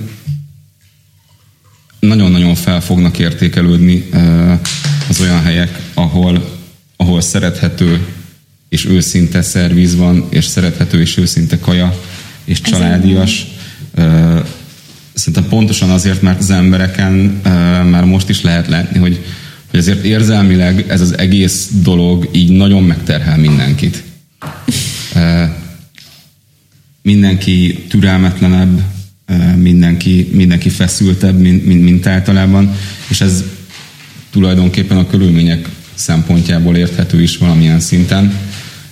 Úgyhogy ha egy olyan helyre tud betérni a vendég, hogyha egy kicsit így lecsendesedik ez a mostani nagyon intenzív szakasz, ahol nyugalom van, ahol jó az atmoszféra, jó környezet, és nem őrületesen drágán tud finomakat enni. Szerintem ezek a helyek ezek fel fognak nagyon-nagyon értékelődni. Igen. Hát meg ugye itt beletartozik szerintem, hogy vidéken van a családod, lehet, hogy nem tudsz elutazni hozzájuk, lehet, hogy nem akarsz elutazni hozzájuk, nagyszülőkhöz, stb., mert hogy mondjuk veszélyeztetnéd őket. És ugye mindenkinek szüksége van egy kis közösségre, ahol va tud tartozni, ahova akikkel tud találkozni, mert tegyük fel, hogy home office van, én például a home office is úgy voltam, hogy az elején tök jó volt, nagyon jó, és két-három hónap után pedig mindenem tele volt vele, mert egyszerűen olyan szinten beszűkülök attól, hogy a négy fal között ülök, és nincs külső inspiráció, nincs külső motiváció, új emberek, új impulzusok, bármi, ami történik, hogy, hogy én például megőrültem tőle. Tehát nyilván mondjuk egy tech cégnek, ahol azt mondják, hogy jó, ezt csinálom, azt csinálom, stb. nekik jó, de hogy egyébként meg igazából így én megőrültem tőle, tehát hogy nekem nagyon sok volt egy idő után, és ott is például jól esett, hogyha azt tudtam mondani, hogy kinyílt, jó, akkor lemegyek a helyi kis kocsmámba, megiszok egy sört, miközben üvölt a tankcsapda a zenegépről, csocsózok egyet valamit, de hogy ilyen, ilyen apró dolgok, de hogy mégis így valami történik. Igen, mert a végére teljesen antiszociális leszel. Én, én legalábbis biztosan, és nekem tök nehéz volt, hogy én karácsonykor láttam a szüleimet utoljára, és június utolsó hétvégén tudtam lemenni vidékre, mert, mert apukám nagyon veszélyeztetett volt, és úgy voltam vele, hogy nem kockáztatom meg azt, hogy én azt gondolom, hogy semmi bajom nincsen, aztán lehet, hogy igen, és esetleg megfertőzöm őt. És milyen durva amúgy az első, tehát most, most statisztikai számok alapján, hogy az első szezonban mennyire féltünk és tartottuk és vigyáztunk egymásra és minden, és hogy, hogy igazából látjuk, és azt tényleg azt hittük, hogy hát ha fertőzött vagyok és figyelok és engedelmes vagyok, Most is nyilván ez megvan az embereknél, de hogy azért én azt veszem észre, hogy nagy, nagy átlagban most, hogy tízszeres, húszszoros a, szám, az, a számok azokhoz képest. Most viszont ez még kicsit kevésbé van. Most már kezdenek szerintem visszaállni rá, viszont az ősz elején én azért azt éreztem, hogy nem annyira nem elővigyázatosak az emberek, mint amennyire mondjuk ez az első karantén alatt megvolt. Hát akkor volt egy erős pánik, senki mm. nem tudta, hogy hogyan, mit, merre, és most meg már úgy ez nincs meg. Hát mert nyáron mindenki kiengedte magát, és akkor nyáron meg nagyon szabadnak éreztük magunkat, jó volt, csináltuk, stb. És, és így át kellett állni erre szerintem. Hát meg a kényelmes dolgokhoz, mint mondjuk maszk nem hordás, szabad, ö, szabad mozgás ilyen tekintetben, oda mész, ahova akarsz, akkor, amikor akarsz. Ö, ehhez elég könnyű hozzászokni egy nehéz időszak után. És amikor megint jön egy nehéz időszak, és megint vissza kell állni erre a dologra, szerintem ez ilyenkor hatványozottabban hatványozottan nehezebbé válik. Pláne azért, mert most ugye sötét van, jön a tél, azért tavasszal teljesen más volt, mert szépen melegedett az idő, sütött a nap, tíz órakor még simán ki tudtál menni a szomszédos parkba, mert még világos volt, és most fél négykor, négykor meg már sötét van. Nem tudsz kiülni napozni az erkélyre. Eleve egy, eleve egy depressziósabb korszak. Igen. De az érdekes, én például alapvetően egy introvertáltabb ember vagyok, de hogy nekem a hár, hát a két és fél három hónap karantén után már én úgy voltam, hogy adjatok embereket és hozzatok valaki. Tehát, hogy legyen, legyen interakció valakivel, mert egyszerűen megőrülök tőle, és nem bírom. Hát, én mondjuk egy kicsit örülök neki, hogy most már nincs nyár, mert én 24 Celsius fölött én, én, én, nem bírok létezni gyakorlatilag. Nekem, nekem nagyon rossz, hogyha nagyon meleg van. Én inkább felöltözöm és nem fázom, de, de, de ez az ilyen óriás nyári kánikula az nagyon nem az én világom, úgyhogy ilyen szempontból nekem ez most jó. hogy egy kicsit, egy kicsit hidegebb van, de... Nekem ez nagyon tetszik, amikor 10 fok van, süt a nap, vagy ilyen 10 körül süt a nap, vagy egy 8-10 fok, és, és fúj a szél egy kicsit, de hogy nem ez a megfagyós, föl tudok már venni egy kabátot, és, és igen, tényleg tűz a nap. Tehát, hogy az, azért az, ma, tegnap ma volt, az nekem nagyon tetszett az időjárás. Mm, jó, még egy dolog. Kedvenc vendéglátóhelyetek, kedvenc ilyesmi, nem megnevezendő, csak az a kérdés, hogy te például tudtok-e olyat, most nyilván neked erre ékes példányban dolgozol, aki nagyon jól adaptálódott, aki megpróbálta, de mondjuk nagyon nem sikerült neki, illetve az, aki konkrétan előállt egy olyan konstrukcióval, hogy akkor teljesen alkalmazkodik. Akár például azt mondta, hogy jó, én most full bezárok és átállok. Ugye itt volt egy ilyen mozgalom, ami elindult, a koktélházhoz szállítás a bároknál, ami az én olvasatomban, de javíts ki a tévedek, nagyon nem volt sikeres. Tehát hogy nem, nem nagyon tudok olyan helyet, ahol tényleges számok történtek volna, mondjuk tí, nem tudom, tíz, most nem akarok hülyeséget mondani, de ilyen pár tíz koktélnál több házhoz lett volna szállítva. Szóval van-e ilyen helyetek, akiről tudtok, hogy jól reagált, nem jól reagált, illetve stb. stb. Mondjunk akkor nevet, vagy nem mondjuk Mondhatok nevet? nyugodtan nevet, ha szeretnétek. Nekem például egyébként az aranykaviár volt, mm. tényleg luxus, de hogy, de hogy egyébként ők teljesen jól adaptálódtak, és ehhez kellett az, hogy leszerződjenek mondjuk egy autós céggel, aki adott számukra autót, ezáltal ők maguk saját személyzettel ki tudták szállítani, ráadásul a vezető felszolgálókkal, vagy a szomelékkel a, az ételeket, akik azért ugye el tudták mondani, hogy ezt mégis hogyan, és hogyan tálalva, és a többi ed meg. De, de szerintem bárkinek, bárki sikeresnek mondható ebben az időszakban, aki tényleg rá tudott állni valamilyen, bármilyen formában arra, hogy, hogy kiszolgálja az otthon lévő vendégeit. Hát a koktélházhoz szállítás az egy nagyon bonyolult dolog szerintem, maradjunk ennél a jelzőnél, mert hogy jogilag igen. ugye elvileg ugye? új jövedéki terméket hozol létre, ami meg már egy teljesen másik jogi procedúra, szóval ingoványos talaj ez. Zárjegyezned kell, de nem kell zárjegyezned. Igen, igen, igen, igen, igen, szóval nagyon sok a kérdőjel, és nagyon nagy, szerintem pont ebből kifolyólag nagyon nagy a rizikófaktor ezekben a dolgokban mindezek mellett alkoholmentes italokat azért tudsz előállítani. Legyen az mondjuk egy, mit tudom én, kevert ital alkohol mhm. nélkül. Nyilván itt is megvannak a jogszabályi feltételei annak, hogy ezt így meg tud valósítani, de azért egy alkoholmentes smoothie-ra nyilván nem kell zárjegy. Tehát egy jogi procedúra az egy, egy fokkal egyszerűbb, mint, mint a koktélok esetében. Nyilván hazabeszélnék hogyha pozitív példát szeretnék említeni. De beszélj haza nyugodtan. Tehát, hogy... tehát szerintem a babka az nagyon-nagyon jól, gyorsan és szépen reagált uh, erre a erre a helyzetre. Hát én nálatok láttam guest shifteket karantén alatt, tehát vagy a mhm. karantén vége felett, tehát az volt, hogy tékövég guest shift volt, igen, vagy tényleg igen, azoknak, ugye igen. kezdtétek a etesd a bárost mozgalommal, tehát hogyha tényleg ti is saját staffal szállítottátok ki az ételeket a bárosoknak támogatásból jótékonykodási alapon, utána pedig híres vártenderekkel, bártulajdonosokkal guest shifteket csináltatok, és, és lehetett menni, hogy legalább egy két méterről is maszkban, de hogy egy emberi interakciód legyen, és szakmázhasson, aki tudja és szeretne. És, Igen, a... és ezeket az idalokat utána hazavihetted, Igen. és otthon elfogyaszthattad. Szerintem... Tehát, hogy, hogy igen, nagyon, nagyon fontos az, hogy hogy reagálsz, meg nagyon fontos az, hogy, hogy jól találd ki azt a módot, ahogy ez a dolog kivitelezhető. Mm-hmm.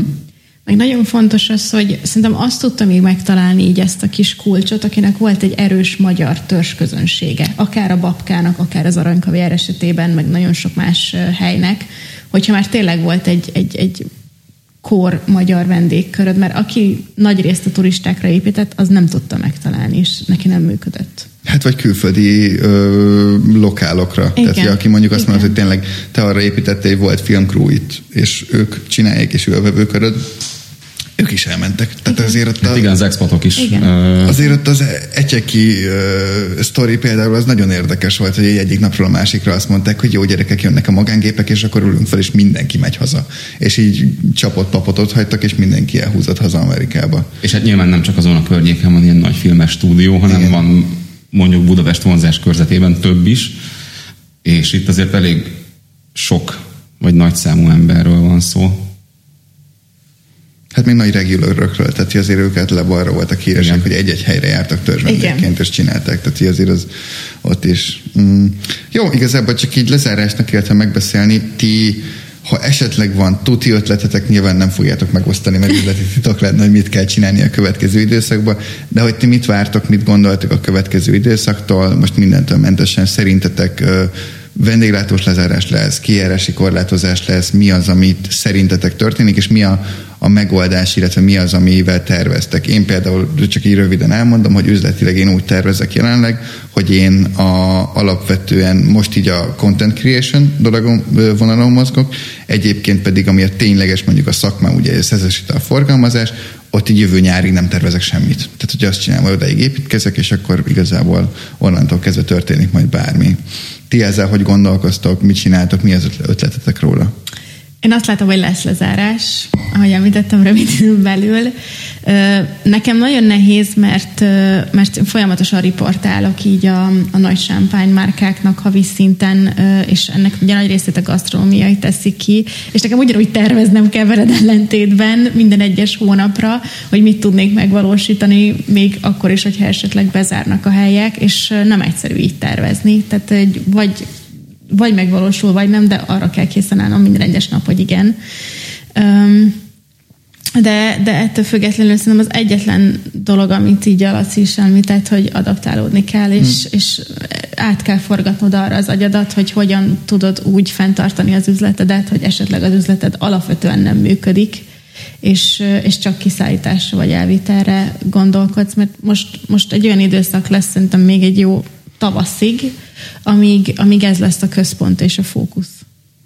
Az otthoni ö, fogyasztás alapvetően. Igen. Hát meg a retail, Igen. ugye? Tehát ez Igen. másik érdekes, Igen. hogy, hogy vendéglátó és az üzlet, vendéglátó és a retail az hogy csatlakozik, vagy összekapcsolódnak-e, vagy valamit csinálnak-e. Lackó, neked bármi világ megfejtő gondolatod ezzel kapcsolatban? Hát nekem a mindennapi uh, munkámban nagyon sok mindent át kell gondolni, uh, nagyon sok mindent nagyon tudatosan kell csinálni, Nyilván ebben a helyzetben kiemelten fontos az, hogy mire költünk, mennyit költünk, hogyan, tehát hogy a gazdasági része az, az, az kimondottan felértékelődött, mint probléma, vagy mint megoldandó dolog. Mindezek mellett nyilván egy olyan szempontot is figyelembe kell venni, hogy azok az emberek, akik most a cégnél dolgoznak, lehetőleg őket meg tudjuk tartani, meg lehetőleg ne maradjanak munkanélkül, hogyha egy mód van rá, akkor ezt a dolgot így lehessen megoldani. de ezeket a, az ilyenfajta problémákat, meg az ilyenfajta kihívásokat szerintem nagyon nehéz megugrani, hogyha az ember mentálisan és lelkileg nem készíti fel magát az ilyen dolgokra. Tehát szerintem az egyes számú prioritás mindenek előtt az, hogy az ember lelkileg és fejben átálljon erre a mostani helyzetre, és most nem azt akarom mondani, hogy mindenki legyen nagyon pozitív, mert mert aki, aki túlságosan pozitív, az általában naív is, és naívnak viszont nem szabad lenni, tehát hogy egy, egy jó gondolkodást kell elsajátítani a, annak, aki, aki át szeretné vészelni ezt az egész periódust. Szerintem reálisan kell látni a dolgokat, és ami pozitívat meg lehet ragadni ebben az időben, azt meg kell ragadni, hogy egy kicsit ez is segítsen minket átvészelni ezen a tényleg nehéz időszakon, aztán persze ezek után jöhetnek az átgondoltabb gazdasági döntések. A content is nyilván nagyon-nagyon fontos, azért még mindig egy szolgáltató szektor ez a vendéglátás, amiben benne vagyunk, akármilyen szinten is kapcsolódunk ez az egész dologhoz. Tehát az, hogy jó kontentet tudjunk adni ebben a nehéz időben is, nyilván ez is egy kulcskérdés. De El, szerintem... Elérd az embereket, akik otthon vannak úgyis, hogy nem tudnak eljönni haza. Igen, igen, így van, így van. De szerintem ennek az egész projektnek nem lehet anélkül nekiállni, hogy az ember a fejében ne tenne rendet. Ez a brace yourselves, winter is coming. Így van. Rész. Így van, így van. Uh, igen. E, nekem egyébként erről mindig egy ilyen lesarkított példa jut eszembe, de a Zombielandet láttátok? Zombieland filmet, nem? Nem senki? Abba volt a... A-tól Z-ig, ez milyen kategória egyébként? ez egyébként hollywoodi film, tehát ez egy normális hollywoodi Az még nem film. jelent semmit. De jó, én szeretem. ez tehát, jogos, jogos. Uh, elég jó kasztja van, majd utána elmondom nektek egyébként a, magát a szereplőgárda, de egyébként elég jó színészek játszanak benne. Abban van a főszereplőnek egy listája, és ott van, hogy hogy, hogy élik túl a zombi apokalipszis, stb. És neki van egy ilyen része, hogy ami idővel belekerül, hogy élvez az apró dolgokat. És egy, én egy ilyet csináltam magamnak az első karantén végére, hogyha még egyszer lesz, akkor egy ilyen saját listát, hogy mi az, amikre figyeljek, tehát mi az, amiért most ilyen spirituális, de hogy hálásnak kell lennem, mi az, ami boldoggá tesz, és mik azok a dolgok, amik így a józan eszemet megtartják abba, hogyha tényleg minden szar már elnézést, és minden szétmegy, akkor mi az, amivel pozitív tudok maradni, nem naivitás mellett, és túlélni, és csinálni. Úgyhogy én mondjuk nekem ez a gondolatom róla. Ez nagyon fontos szerintem is.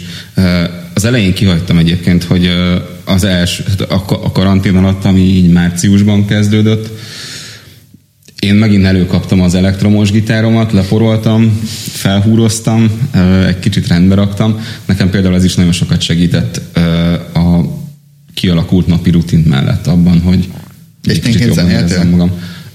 Igen, igen. Én És ugye... a szomszédok örültek? Jó, hát este már nyilván nem olyan hangerővel csinálod ezt az egészet, meg uh, tulajd, tulajdonképpen tanultam harsonázni is, és annak valószínűleg még kevésbé örültek Nekem volna. a szomszédomban a kisrát tanul, és nagyon örülök neki. uh, a, a, igen, ami kezdő az ember a részfúvos hangszerekben, addig Ad, ad, addig néha ez a dolog tud fizikai fájdalmat is okozni adott esetben. Én csak a szüleit sajnálom, mert ők úgy jöttek át a múltkor, hogy így amúgy nagyon szeretjük a tátrat, nem tudsz adni egy üveggel. Hát hangos a gyerek, hát igen. Örülünk neki, tanuljon, de hogy azért valahogy el kell viselni. Igen, igen, nem, nem könnyű egy kezdő részfúvóssal egy ö, tető alatt élni. Egyébként a szüleimet is megkérdezhetnéd valószínűleg.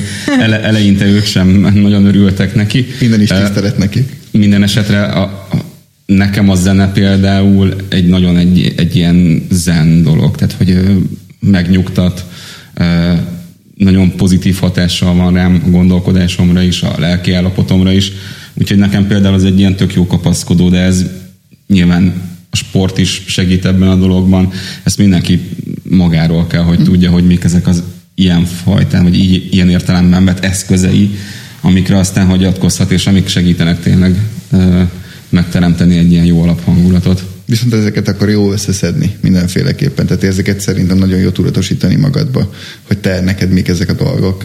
Nagyon fontos leülni és egy kicsit szembenézni saját magaddal az ilyen időszakokban, és elgondolkodni azt, hogy mi jó neked, és hogyan visz tovább és előre, és, és nem rombolod bele a környezetedet sem. Hát meg tényleg szerintem nekem is az volt azért az elején, meg sok embernek, hogy egy ilyen ö, létválság volt, egy ilyen létezési válság effektíve, hogy így oké, okay, csináltam, grindoltam, minden nap dolgoztam, ment, stb., De hogy így ha ez nincs, akkor amúgy így ki vagyok én. Tehát, hogy itt értem, hogy munka tök jó, meg minden, de hogy így ezeken túl amúgy így én ott vagyok és létezek.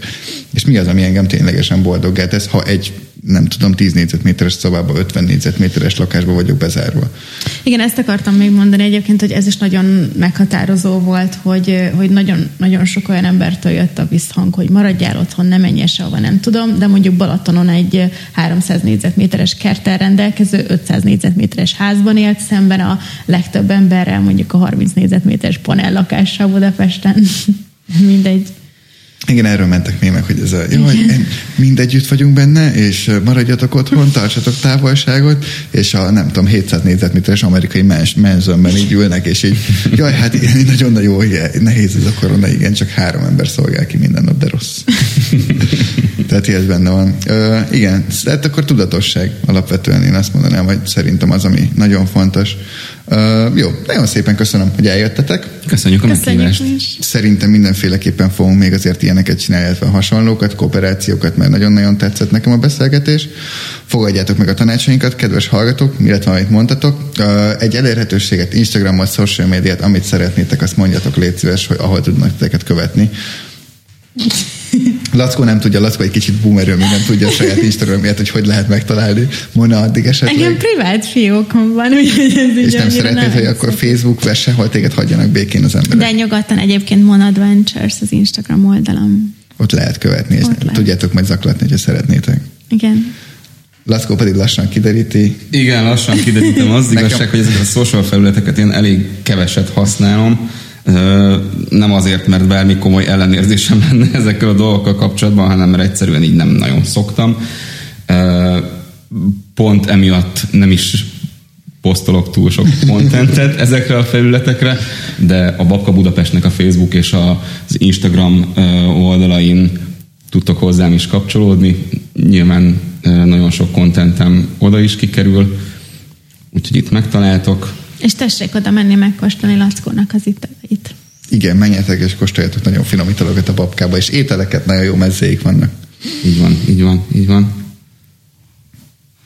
Megtaláljuk? Nem, enged, elengedtük. Azt hiszem Metzger László egyébként, vagy Laci Metzger, vagy valami hasonló. E, abban az egyben nem voltam biztos, hogy ebből is látszik, hogy mennyire sokat használom, hogy, hogy milyen sorrendben vannak a neveim, szóval hogy a keresztül van erről, vagy Szerintem a vezeték Metzger László. De ha rákerestek a, az egész nevére, akkor biztosan megtaláljátok. Uh, engem pedig Kukasz Tézoár néven találtak meg, és ugye a Budapest fm pedig teljesen egyértelműen Spotify-on, illetve uh, Instagramon, Facebookon mindenhol megtaláljátok. Köszönjük szépen akkor mindenkinek, és jó éjszakát kívánunk, és kitartást következő időszakra. Sziasztok! Köszönjük, Köszönjük sziasztok! Szépen.